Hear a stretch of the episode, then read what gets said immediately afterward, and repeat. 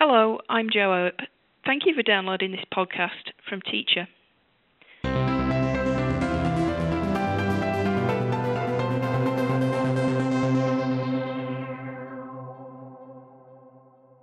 Welcome to this month's episode of the Research Files. Today I'm speaking to Dr. Chris Harvey, Education and Outreach Officer at the Sleep and Circadian Neurosciences Institute at the University of Oxford.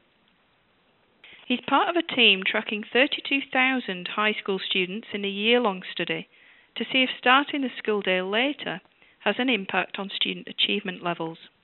Dr. Harvey joins me now on the line from the UK. Welcome to the Research Files. Good morning, thanks for having me. Can you explain just briefly then what we mean by circadian rhythm and its importance? I read that your colleague, Professor Russell Foster, has said that getting a teenager to start their school day at 7 o'clock is a bit like asking adults to start their work day at 5 a.m. yeah, yeah, exactly. Um, so the circadian rhythm basically is your um, it's your biological rhythm. It's your biological clock. Um, so what the circadian rhythm does is make sure that all your systems are working in sync with each other, uh, but also working in sync with the external environment.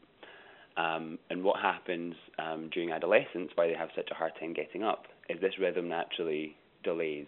Now, what that means is that during adolescence, from the age of about 10 until about 21, is your biology uh, is more prone to falling asleep later in the evening and therefore getting up later. However, society often still demands that you have to work um, in a sort of nine to five uh, window, which means that adolescents are then often very sleep deprived.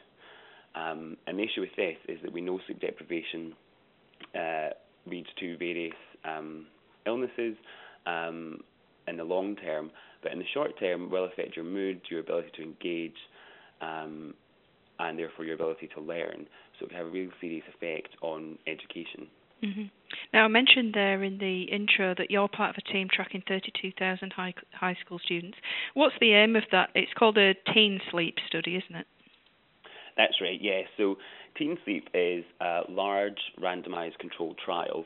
Um, so, we have two different interventions, um, and what we're looking at is in one arm to see if delaying the school start time, starting lessons at 10 versus 9, if that improves academic performance in GCSE exams, um, and these are the set exams in the in the UK mm-hmm. uh, that people take when they're about 16.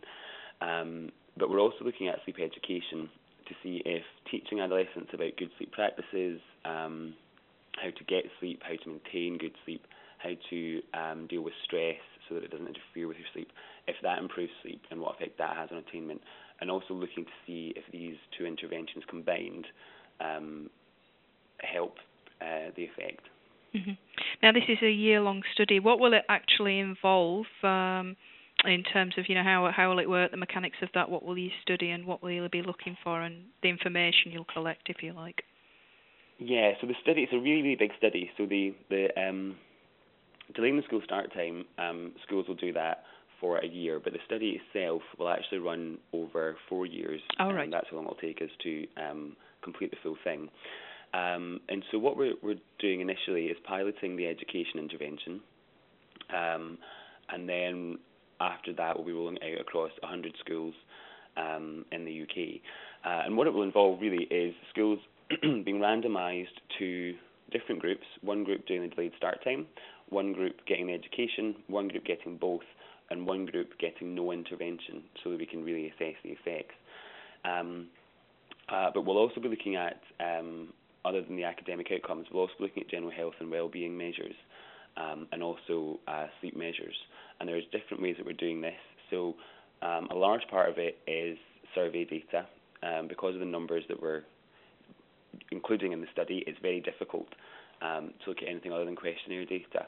Um, so we'll be doing um, surveys three times a year uh, across the interventions, looking at general well-being, sleep, um, circadian preference, whether people in the study tend to be more prone to being active in the evening or in the morning, and also sleepiness. Mm-hmm. and then in a subsample of people in, in each school, we'll be using, we're working with a company called Jawbone, who um, make the Jawbone Up devices. And what these devices uh, measure is activity, uh, and from that we can look at the sleep-wake cycle. Uh, so in a subsample of um, students in each school, um, we'll be assessing their sleep-wake patterns in this more detailed way, and also taking indices of stress reactivity by looking at heart rate, and also looking at the circadian rhythm uh, in these people by measuring their temperature, because temperatures um, has a very distinct uh, circadian pattern throughout the 24-hour day. Mm-hmm. Um, now, this is a, a follow up, isn't it, to a smaller trial that took place in Monkseaton, uh, which is northeast England, I think, isn't it? Um, can you tell our listeners a little bit about some of the findings from that trial? So we got some really promising um, results from that trial. What we found was that the delay in the school start time did in fact increase uh, academic performance in the GCSE examinations, um, and that this increase was more pronounced in individuals who come from a deprived background, um, so who have a lower socioeconomic status. Mm-hmm. Um, we're not really sure why that's the case. It may well just be because people who come from deprived backgrounds tend to have a lower baseline in terms of academic performance, and therefore it's, it's sort of easier to write to raise that. Um, but overall, uh, the school improved, um, and we'll also be looking at other things besides um, academic achievement in the schools. Um, we would also expect this to possibly have an impact on general health, so we would expect number of absences to, to decrease, for example. Um, and as sleep improves, we would expect behavioural issues um, to become less of a problem in the classroom. Um, now, these things weren't measured in the pilot study, but they will be measured in the big trial now, and it could be that these things account for some of the improvement as well, um, as well as the improvement in sleep. Mm-hmm. Now, obviously, you're yet to start the research. I understand that starts uh, in, in, September. Um, but what are some of the possible implications then of, of teen sleep for educators? I suppose at a very basic level, it could change completely the way that uh, schools open and close, the, the opening and closing times. Yeah, exactly. Um, I mean, there's some really interesting discussions to be had once we have the data um, at a policy level. Um, is the way we're teaching appropriate? Um, and should we be teaching um, to suit the people that we're teaching rather than teaching to suit the people who are delivering the teaching? Mm-hmm. Um, it's, it's just it's very well established that adolescents have this pattern in their biology, and so it may be the case that we would perform better if we did let them um, sleep in a bit later and start their, their learning a bit later. And so, yeah, at that very basic level, that, that may be the change. But I think there are um, really interesting discussions to be had around that because, of course, there's the counter argument that by letting them start later, um, you're not really preparing them for the real world. Um, and so, I think from this study, there's going to have to be then follow up studies to see how the people in the sample uh, who did get the delayed start time fare when they then go into university or into into working life. Um, you know, that's the thing with research is there's never just one study. one study always raises 500 other questions. That's true. Well, I'm sure there's lots of educators out there and teenagers who'd welcome an extra hour or two in bed on a school day mm. who'll be watching it with interest. Um, good luck with the study. Uh, thanks ever so much for taking the time to speak to the research files. Not a problem. Thank you for having me.